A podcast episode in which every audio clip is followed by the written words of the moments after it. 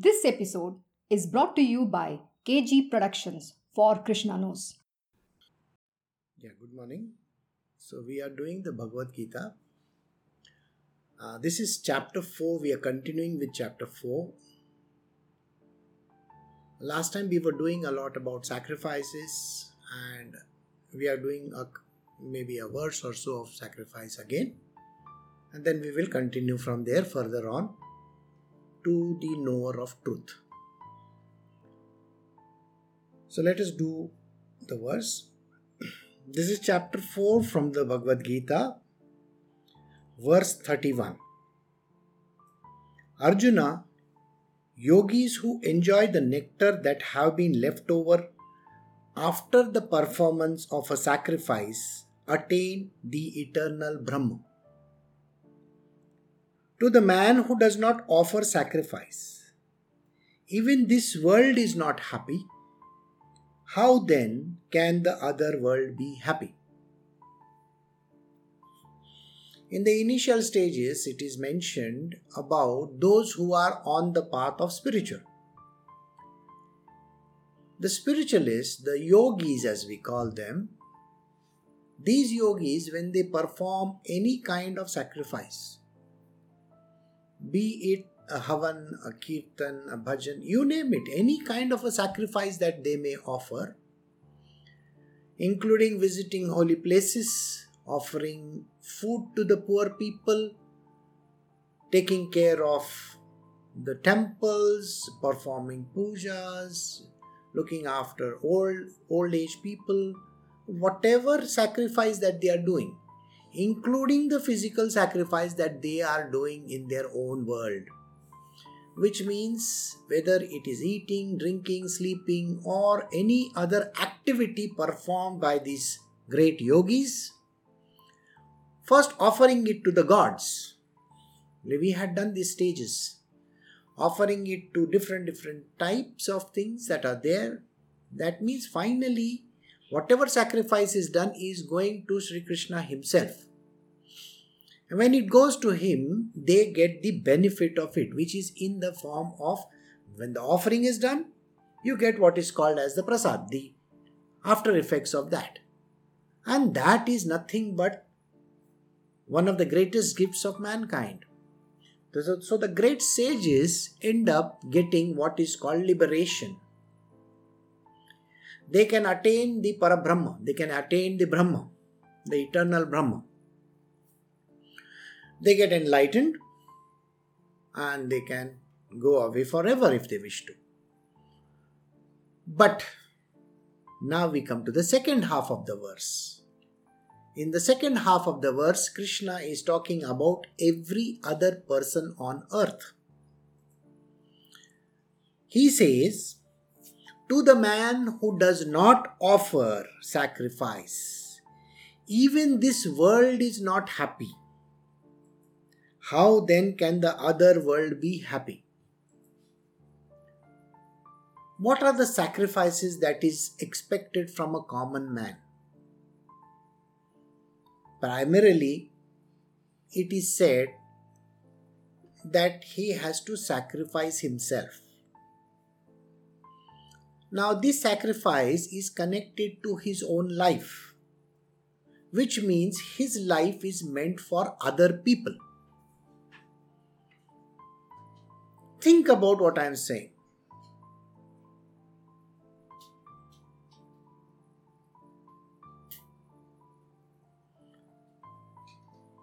What Krishna is saying over here, your life is actually meant for some other person than yourself. Right? You will find that the mothers take care of the children the fathers provide for the family. Now, it could be the other way around also. The mothers may go out to work, the father may take care of the children. To take care of the family in the material world is what they are doing. They may be leaders, they may be teachers, they could be politicians, they could be anybody on this planet Earth. The service has to be for other people. Then it is called as a sacrifice. The spiritual service is different than the material worldly service. With the material worldly service, the person attains the material worldly happiness.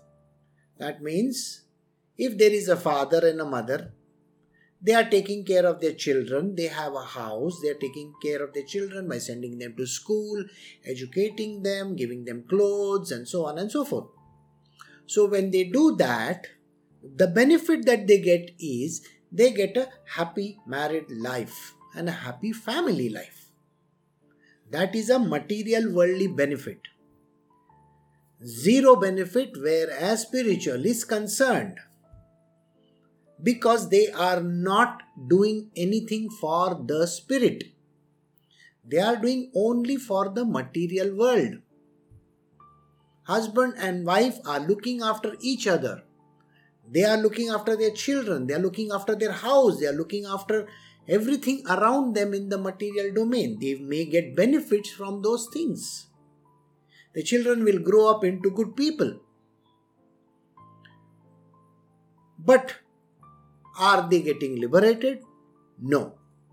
Are they getting anything worthwhile in their life whereas their spirit is concerned? No. Are they going to come back again to this earth or whichever other planet that they might be? 100%. The reason? They are creating karmas with people. A karma associated with another person if the father and the mother are doting on their children, or the husband is doting on his wife, or the wife is doing the same to the husband, they are going to continue to be born again and again. Not necessarily in a human body. Not necessarily at all. Have you seen some videos where you see a child is sleeping and the cat is taking care of the child? You see, the child is sleeping on a bed and the cat is trying to snuggle next to the you know cat. A big cat is snuggling next to this small baby. Or you might have seen dogs playing around with children. Now that could be the return, where the mother could be the child who was taking care of the child earlier, and the child could be the dog. Who knows? So, this is the kind of karmic relationship which people have. But I am sure you wouldn't want a dog's life. And I'm sure you don't want a cat's life. Don't be under the impression that you will be a cat in a very well, you know, well looked after family and all that. I'm sorry. You may be a stray cat running on the road and eating rats and whatever vermins that are there. How do you know that your life is going to be good? Or you may be a rat for all you know being eaten up by some cat. You really don't know. So, spiritual knowledge teaches you not to come back to life again. It is telling you why would you want to be born again and again and again in different different wombs so doing a service to your own family children whatever i don't think it is going to give you any spiritual wheel nothing Whereas when you do spiritual service, something really spectacular comes out of it. The spiritual service that you offer in this world could be of any kind. It could be in the form of money that you donate to the temple, church, mosque, or whichever place, whichever denomination you are from you could be feeding a thousand people. You could be going on pilgrimages. You could be attending to all the puja parts that are there in this world. You could be donating to ashrams and monasteries or whatever. The most important part of it, the sacrifice that is needed from a human being, we will come to the verse after this. Two verses. The what is that sacrifice? We are going to see today. So, when you offer sacrifice for spiritual purposes, then you will get the benefit from this world as well as the other world. Which is the other world? The heavens. So, Krishna is saying those who do not offer anything they are never going to get anything back. It's an investment you are making. Think about the investment you are making. I want you to think about it. Let us take a case of a husband and wife. The husband is taking care of the wife and the child. He is not bothered about doing anything for this universe around him. In the next life, he may be born again with these people in some other form, not necessarily the human form. And they also may not be in the human form at all. Now, the karma associated with these two people only is prominent or predominant. They have never bothered to help the world around in the previous life. Now, if they get caught in a trap or a net or whatever, do you think the world will come and save them? Nobody is going to bother. Do you get the point? If you have done some good material worldly acts in the last life, maybe there is a benefit in the next life after that. But you are not sure. You have never done anything by giving to charity or whatsoever, never practiced any form of sacrifice.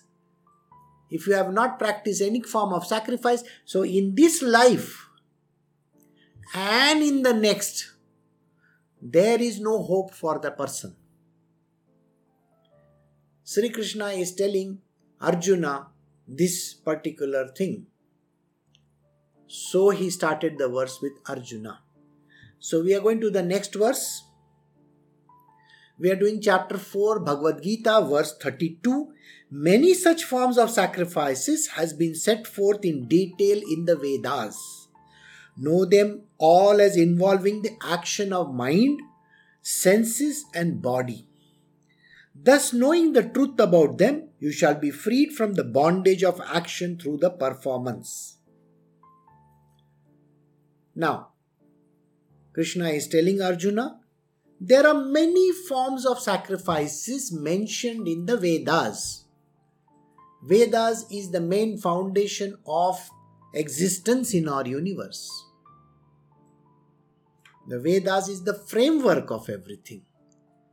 And in the Vedas, there is a clear mention of how you have to do sacrifices. The sacrifice to different gods, I think I have already covered this quite a lot. It is not some God in outer space or some God outside of you. Offering sacrifice to the God within you is spiritual knowledge. So it is mentioned in the Vedas how you have to offer the sacrifices. Now, know them all involving the action of mind, senses, and body. Here is the clarification. Krishna says, these sacrifices are connected to these three things only mind, senses, and the body. Let us see this line once again. Many such forms of sacrifices have been set forth in detail in the Vedas. No all of them. Know them all as involving the action of mind, senses, and body. So, every action that you perform in any kind of sacrifice has to be connected to these three alone. Right? It is mind, senses, and the body when you perform the sacrifices connected to these three, then only there are benefits accrued in this life and in the next. You may get heavens because of that, you, or you may go to hell because of that, depending on how you have performed. So, the sacrifices as laid out are very clear. We have covered it in the last couple of verses. When you know the truth about them, you will be free from bondage of action through their performance. Now, let us try to understand at least one example of mind, senses, and the body. Let us try to understand. Let us take the body as a first thing. If I have to perform sacrifice through the body, what exactly am I supposed to do? I am supposed to work very hard. I have to put in all the efforts possible with my body so that the world around me gets benefited. I hope you understand what I'm saying. The body is a very, very important tool. In this verse, Krishna is telling Arjuna Use your body for the benefit of mankind and God. Every action that you perform has to be beneficial to mankind. Then it is called a sacrifice. If it is only about I, me, myself, then it is not beneficial to mankind at all. So, you may work hard, you may build roads you may build tanks you know water tanks you could be you know helping people in the kitchen. Anything anything. Today there is a pandemic maybe the, you are working over there in the field trying to save people. You may be transporting a dead body for you know in a hearse. Anything which is doing service to mankind through the body will gain you the heavens. By the way, this is talking about benefits. It has nothing to do with enlightenment. So please do not mix up these two. That is a separate subject. This is a separate subject. When you do service unto mankind, the mankind will repay you back in the form of a debt. That means you're giving something so the universe will give it back to you. Now, let us say today you are transporting bodies. You know, to find a person to transport body because there is a pandemic going on is one of the most difficult things for the government. To find nurses is again a very big problem. Those who are working are overworked to carry these dead bodies for burial or whatever that they do with it, there is nobody around. Now, let us say you are carrying some 30 40 bodies you have taken. You have done service with your body, you have worked hard for it. So, in the next, or the next, or the next, whichever life that you come back onto this earth, the benefit is this. Maybe you are a beggar on the streets Maybe you are a soldier in the army. Maybe you are an astronaut in the future. Let us try to understand this. You are dead or you are dying. Your body is not going to be unclaimed.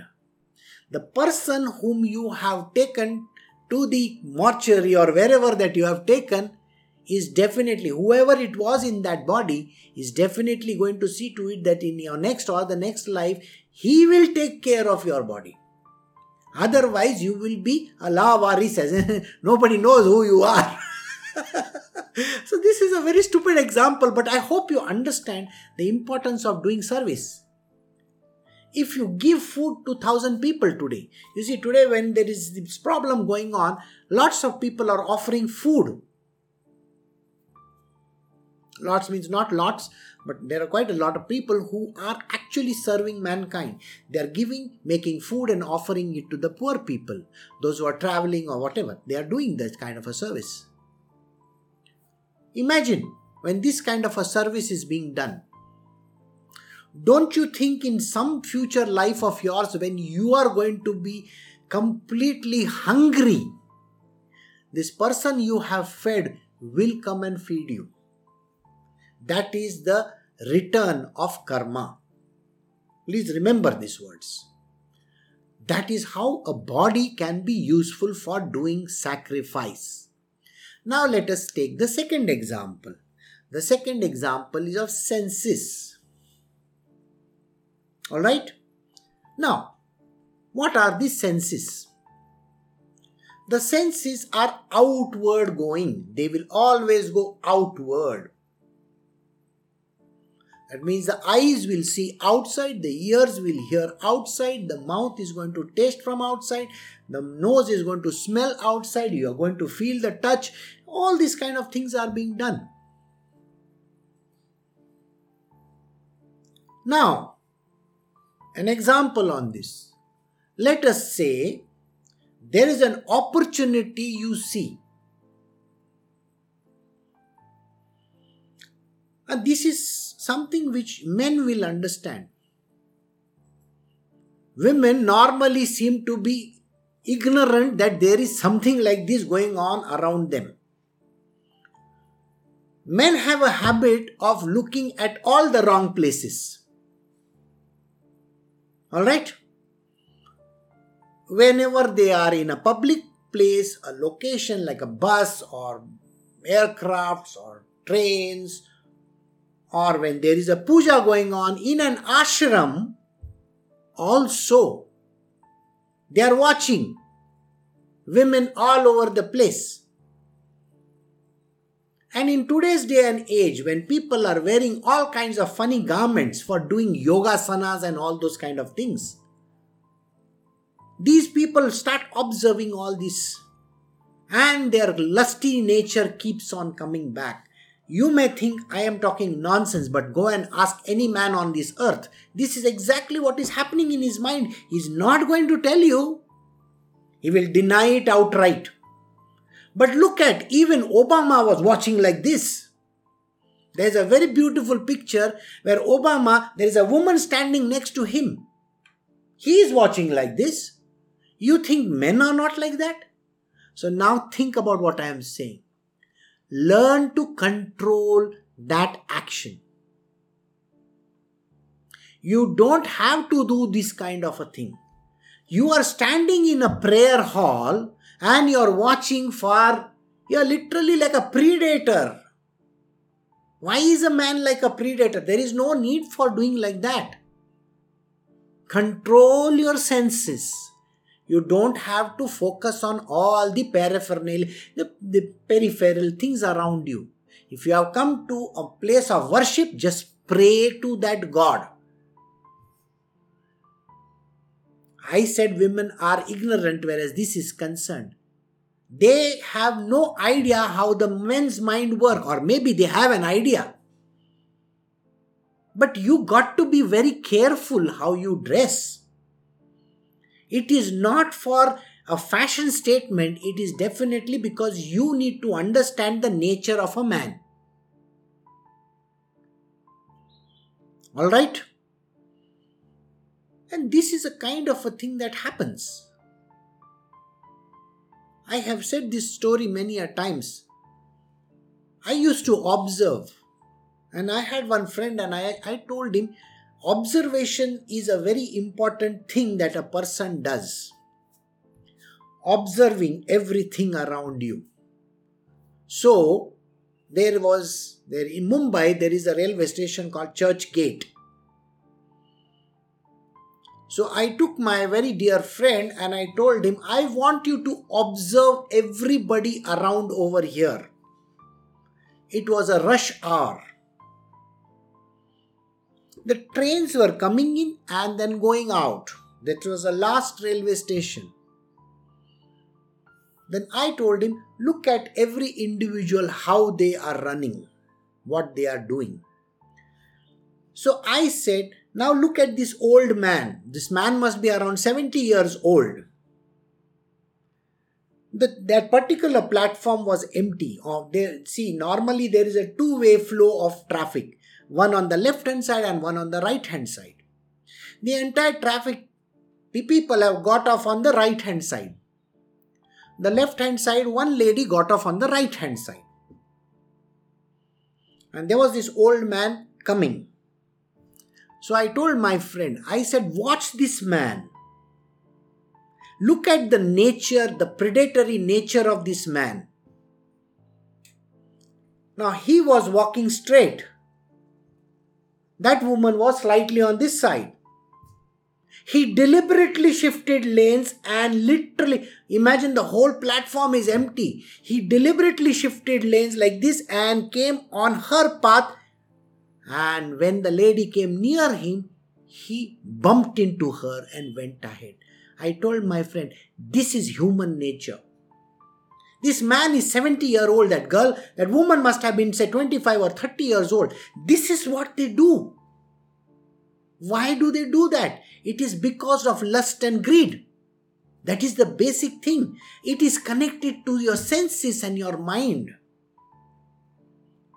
Human beings have a dirty tendency. Men have a dirty tendency of watching all the wrong stuff whether it's in an ashram, whether it's in a prayer, whether it's in a public place, they want to watch all the women go here and there. And this is the reason why a woman has to be properly covered. She has to take care of herself. I am not a person who is going to be, you know, what you call as a feminist or this or that. I am just trying to tell you understand the nature. We are doing the Bhagavad Gita. I am telling you how a man works through his senses. He is always attracted towards this. He draws his entire mind towards all the wrong stuff. And he falls into sin. So, knowing them all involved as an action of mind, senses, and body. I explained the body, I explained the senses. Now I will tell you about the mind. Mind is a very, very dicey one. It can never be controlled the way by any common man. When you do practices in the spiritual, you will be able to control your mind. So, now, what does the man do with the mind? A man or a woman? I'm not just talking about a man. You understand? I'm talking in general. The senses, we just explained. Now, how does the mind work? Imagine a man and a woman are hugging. Another person who is related to that man is watching that. Oh, he is trying to do something, and the mind starts playing on it and it keeps on eating that woman up. And she will make stories after stories after stories after stories which are unreal. So, how do you do sacrifice with the mind? Shut your dirty mind if you perform the action of this kind of an activity where your mind keeps on talking and talking and talking and talking any mind talk please understand this. I have already made it very clear. Any kind of talk in the mind is nothing but formation of a new karma. The woman that you are hating is always going to be in your life forever and ever and ever because of all the karmas that you have done. Now, this woman is hugging your husband, and you are angry because of that. Maybe that person is having a sisterly or a brotherly feeling, you know, they, they might be, but your mind is dirty, and if you are thinking, oh, this woman is doing like this, I want to kill her, I want to murder her, I want to do this, and your mind keeps on going round, round, round, round, round, round, round all the time. This woman you hate the most is going to be a partner in all your future lives. It's the one person that you hate, and that one person is going to be ending up with you forever and ever and ever. Why do you want that?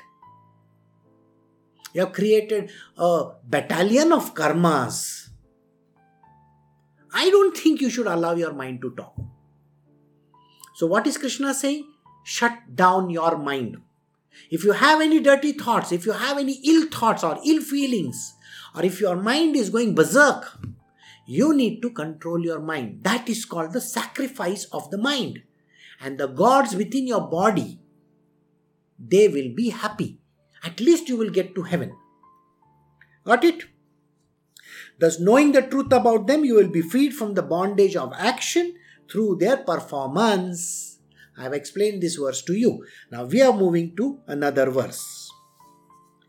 We are doing chapter 4, Bhagavad Gita, verse 33. Arjuna, now this is an important verse. Please pay attention. Sacrifice through knowledge is superior to sacrifice performed with material things. For all actions without exception culminate in knowledge, O son of Kunti. Arjuna, material worldly actions that you are doing are lesser in hierarchy, whereas benefits are concerned. So, if you feed a thousand people, you are going to be fed by these thousand people sometimes in your future life. That is how the sacrifice works. Which means you are going to be as poor as a dog. Nobody is going to care for you. So these people will give you food. Think about it like that. You fed the poor, isn't it?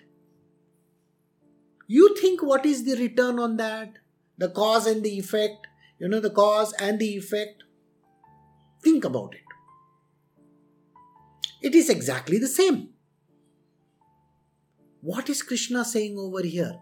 This kind of material worldly sacrifice that you do with material objects is a lesser kind of a sacrifice. The greater kind of a sacrifice is a knowledge based sacrifice. Sacrifice through knowledge is superior to sacrifice performed with material things.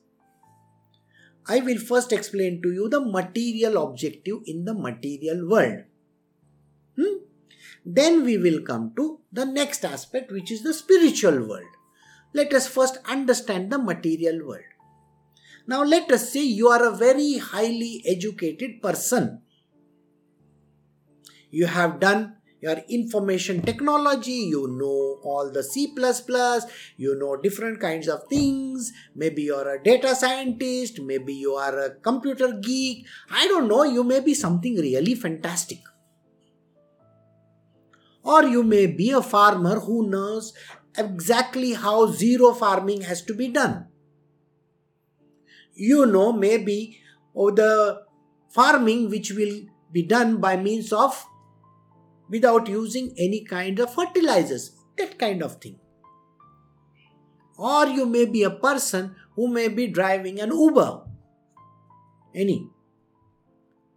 Now, if you know how to do something, if you have the knowledge and you pass on the knowledge to a couple of people free, what is the benefit that is accrued as far as knowledge transfer is concerned? When you transfer your knowledge to another person, then these people will get good jobs. They will settle down in their life. Their family will get fed and because you have given knowledge to this person, not one person is benefited, but thousands of people are benefited. Maybe one student of yours becomes a very great political leader and he may help the world around.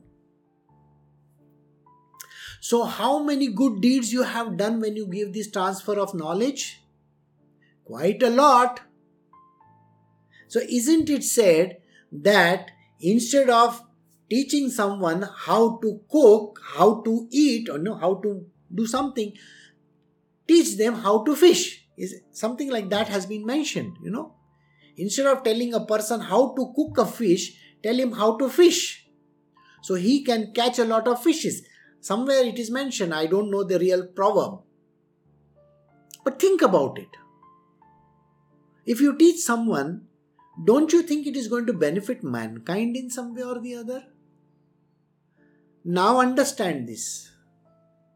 In the material world, the teacher of the knowledge is the greatest amongst all. The one who imparts knowledge to others is one of the higher souls. So now we will come to the part where how does spiritual world work? Sacrifice of knowledge. Sacrifice through knowledge is superior to sacrifice performed with material things. Look at the priest in the temple. You are one individual who may be giving one coconut, one few sweets to that god. This is one man who is standing over there performing the puja for thousands of people. When he does that, don't you think those thousand people are benefited because of this one person because he is doing this sacrifice of knowledge? He is performing that puja properly. This is again a sort of a material spiritual kind of a thing. Now let us come to the more spiritual aspect of it. The higher spiritual aspect of it is this. Let us say you have reached the state of enlightenment. You have reached beyond. You know, once you reach beyond, you don't have to be alive. You can just die. You can leave the body on this earth and go away because you are benefiting from that. There is nothing to gain for you. But let us say you get the sanction for teaching people. The moment you have become enlightened and you get a sanction for teaching people, it is the greatest sacrifice of knowledge ever done by anyone. Now look at Jesus Christ, what he did. He gave the knowledge to the world. That is how Christianity was born. Buddha gave the knowledge to the world. That is how Buddhism was born. Guru Nanak gave the knowledge to the world. That is how Sikhism was born. Do you understand the sacrifice of knowledge which these people have done? Because Krishna says, for all actions, without exception, without exception. There are no exceptions to this. Any action that you do in this world, any action of any kind, let it be known to you, even while eating, drinking, sitting, sleeping, doing whatever action, walking around, talking, any action that you do in this world, without exception, culminates in knowledge. So, any action that you do is converting into knowledge only.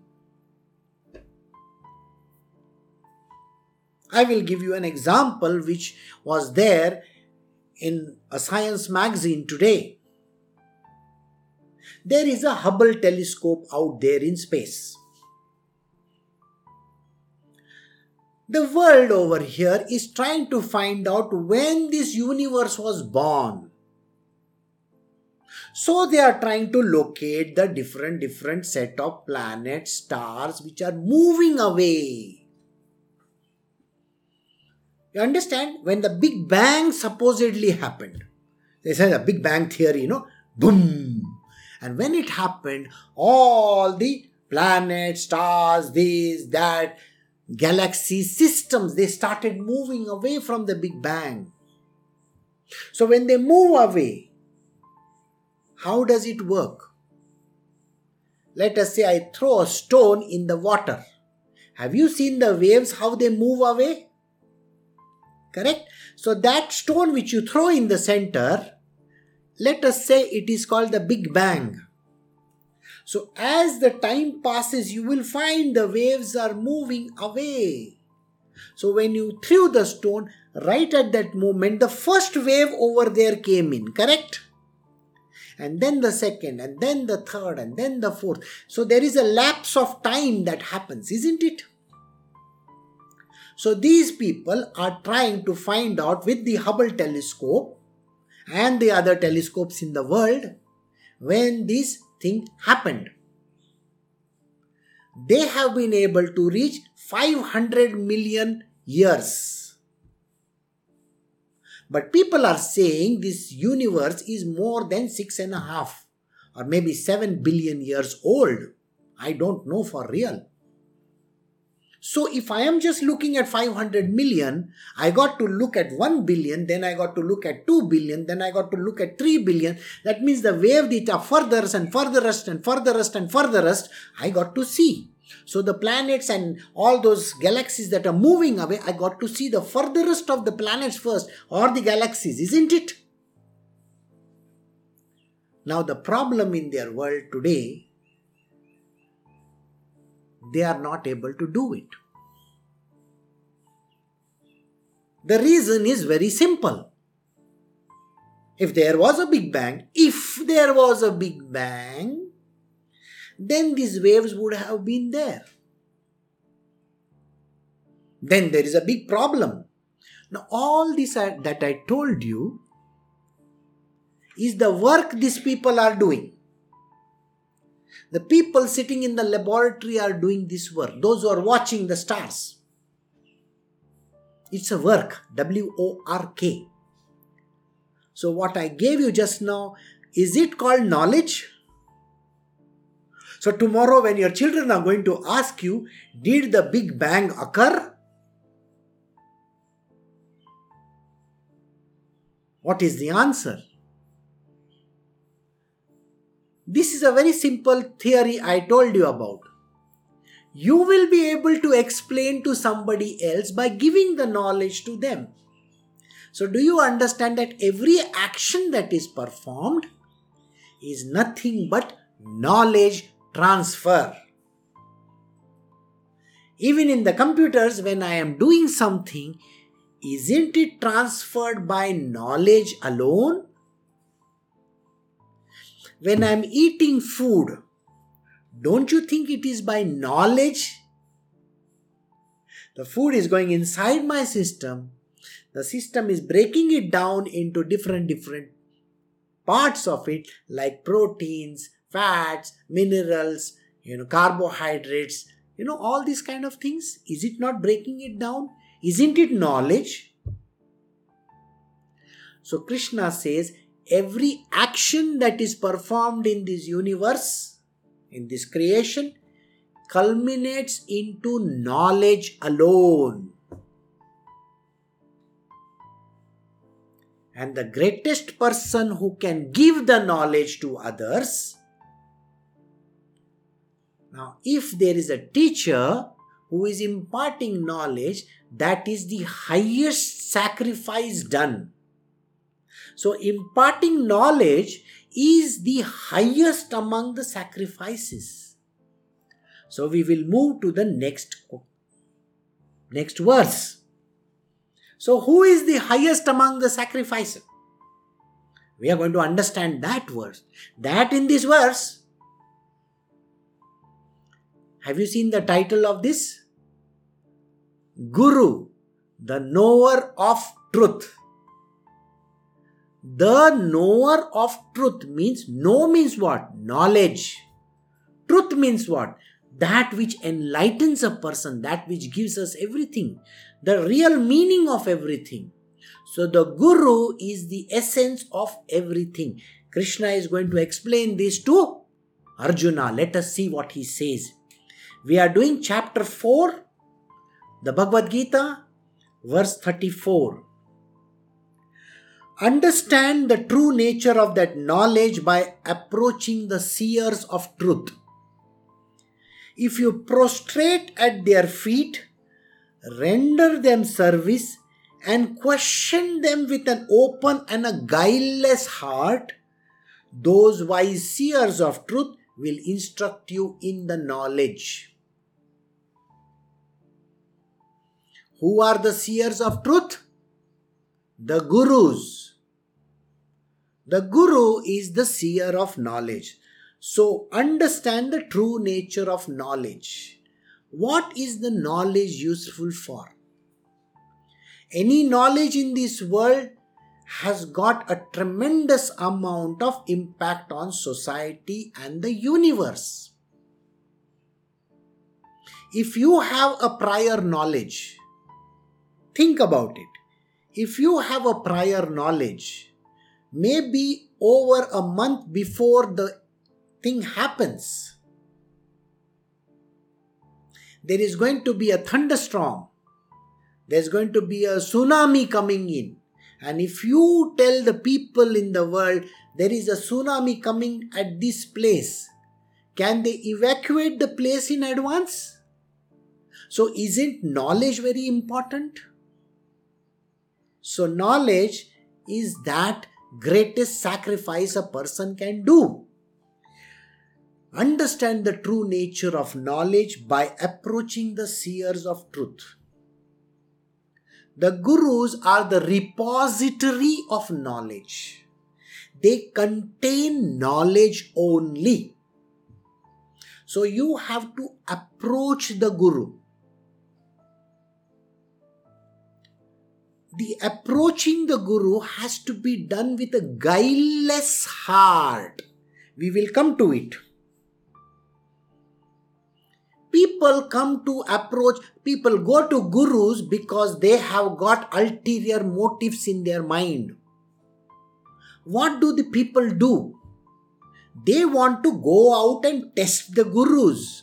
Oh this guru is sleeping with this one this guru is eating money this guru is doing this this guru is doing that shame on those people who approach gurus with this kind of ulterior motives Approach the Guru because you need the knowledge. Why are you bothered if the Guru is going and sitting in a bar and drinking? That is none of your business. You are bothered about the knowledge alone. In your school also, you have a teacher, isn't it? Your teacher may be having 100 affairs outside. She may be having a boyfriend somewhere. Or she may be a drunkard for all you know. He may be a drunkard for all you know. But when he comes to the class, he teaches very nicely.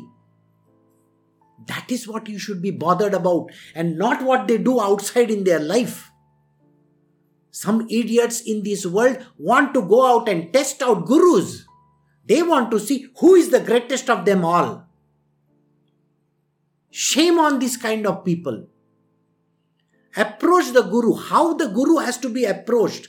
This is the important part which krishna is telling. Is not some ordinary person talking. See the way he is telling how you have to approach the knower of the truth. The knowledge has to be given isn't it you want to go and get liberated you need the knowledge remember my words every action converts into knowledge did you get this point? Every action converts only into knowledge and nothing else. The true nature of the knowledge can be approached, can be got by approaching the seers of truth. That is the Guru himself. How do you approach the Guru? If you prostrate at their feet, you have to touch their feet. Render them service and question them with an open and a guileless heart. I have been asked some stupid and silly questions in my world. I was asked if there is a Goloka, can I get a backdoor entry to that? I have been asked whether, oh, there is a Goloka, can I just come and observe the women over there? This is not a guileless heart. This is a cheap person who is talking like that. You can't talk about God like this. You can't come and talk nonsense. Knowledge will never enter your brains ever. You will go to the gutters. How do you approach a guru? If you prostrate at their feet, you have to be humble. You have to bow down at the feet of the Guru. Please understand this knowledge is the ultimate, not any other thing. No action is worthy of it. In the previous verse, has he not said knowledge is the superior to anything done in the material world? It is the knowledge only. And if you need the knowledge, you have to first come as a very, very humble person at the feet of the Guru. Render them services. What kind of service can you do? You don't go and buy a Guru by giving money. No, you render service unto the Guru. The service is very simply like this. If you are listening to the Das Bodh, I have done an entire chapter yesterday on Das Bodh please go if you have not listened to that then you please go and watch that video so that you will understand what it means to do service. Service means seva. Seva means doesn't mean going to an ashram and doing pot or looking at all the other girls falling into love with everybody these people go to ashram so that they can pick on girls over there or the girls are going to the ashram so that they can get some boys over there. What kind of an ashram is that where you are going to do this kind of a work? Lust and greed has to be thrown out of the system. People go over there and smoke and do all kinds of nonsensical activities. That is not the way how you get knowledge. It just tells you you are from the gutters. Never do this kind of a thing. If you are very sincere, bow down at the feet of the Guru. Be very humble. Render them service. Service is the most important thing. When you go to an ashram or you meet the seers of truth, the gurus of this world, perform service unto them. Service is in the form of different different jobs that can be done. Just a few days ago, there were some gurus who had come to my ashram over here. These are great people.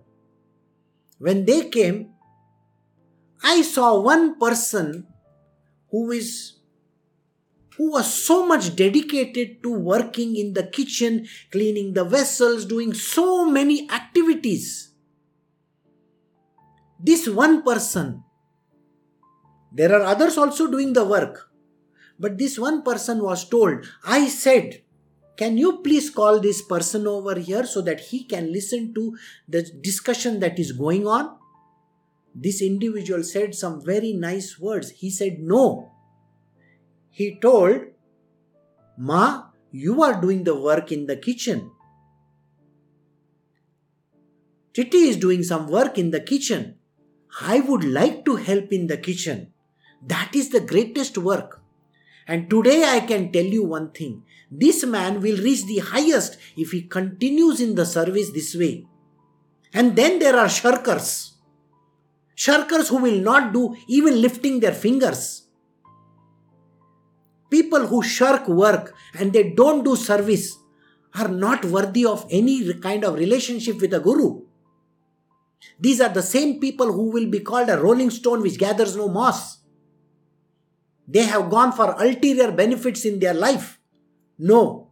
When you go to a guru, you have to be humble. You have to bow down at their feet, do service unto them. And while doing service, question them with an open and a guileless heart. There should be no hanky panky in their approach. You cannot ask stupid questions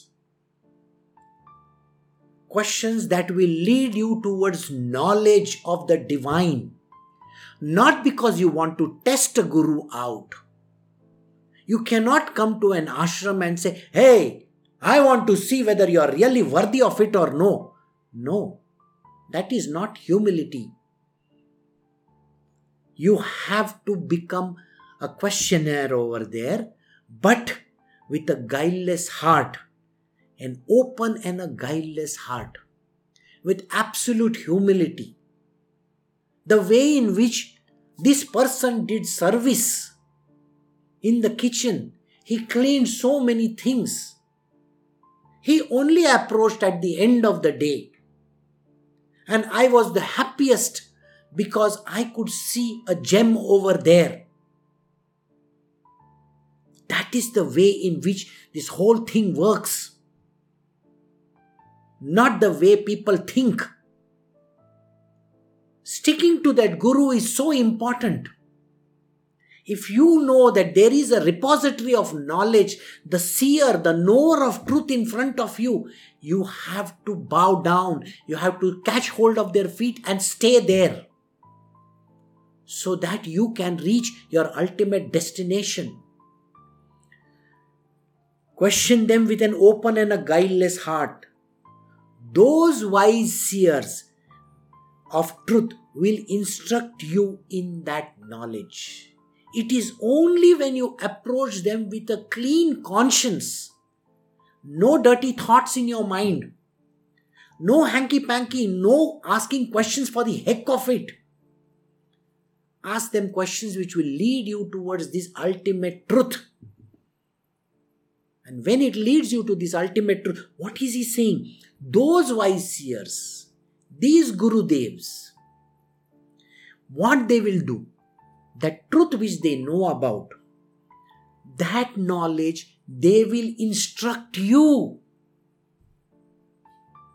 This knowledge will be imparted to you.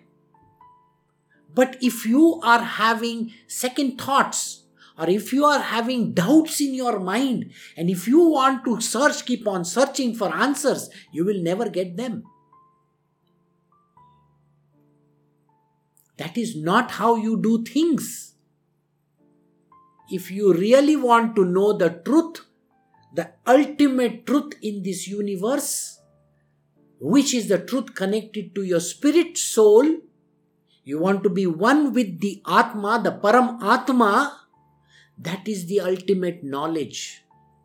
Otherwise, the rest of the knowledge is going to bring you back into this earth again and again. Maybe the next life may be of a small vermin, or it may be a mosquito. Why would you want to become like that? So approach these seers, the knowers of the truth, very humbly, prostrating at their feet, bowing down to them, doing service unto them.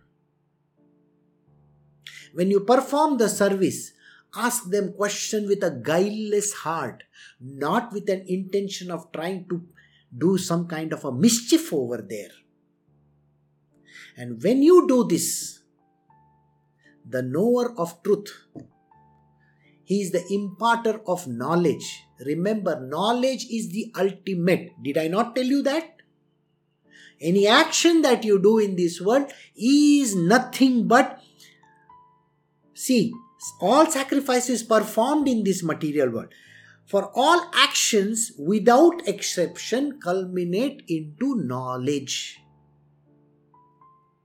You may keep on doing yoga asanas, you can do whatever kriyas that you want, you can do wherever you wish to go.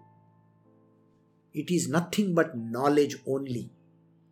And those actions are going to not help that much, but knowledge can definitely help you how to reach the divine, the unmanifest, and beyond. So the way is prostrate at the feet of the Guru, render them service, question them with an open and a guileless heart. Then those wise seers of truth will instruct you in that knowledge. I hope you have understood this lesson. And I have come to the end of verse 34. Next time we will do verse 35 onwards. Take care. You have a wonderful day today.